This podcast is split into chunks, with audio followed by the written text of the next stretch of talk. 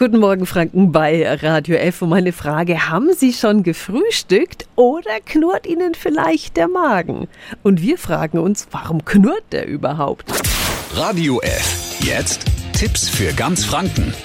Hier ist unser Wiki Peter. Also um den Magen herum sind Muskeln, die sich zusammenziehen oder ausdehnen können. Und sie bewegen die Nahrung kräftig hin und her und verdauen sie dann schon mal grob. Wenn wir einige Stunden lang nichts essen, sammelt sich Luft im Magen. Sie kommt durch Sprechen oder Schlucken hinein. Und wenn sich die Muskeln dann um den hohlen Magen bewegen, dann schubsen sie die Luft und zum Beispiel auch die Magensäfte umher. Und dadurch entstehen diese Geräusche, das typische typische Magenknurren. Tipps für ganz Franken von unserem Wiki Peter. Täglich neu im Guten Morgen Franken um 10 nach 9. Radio F. F.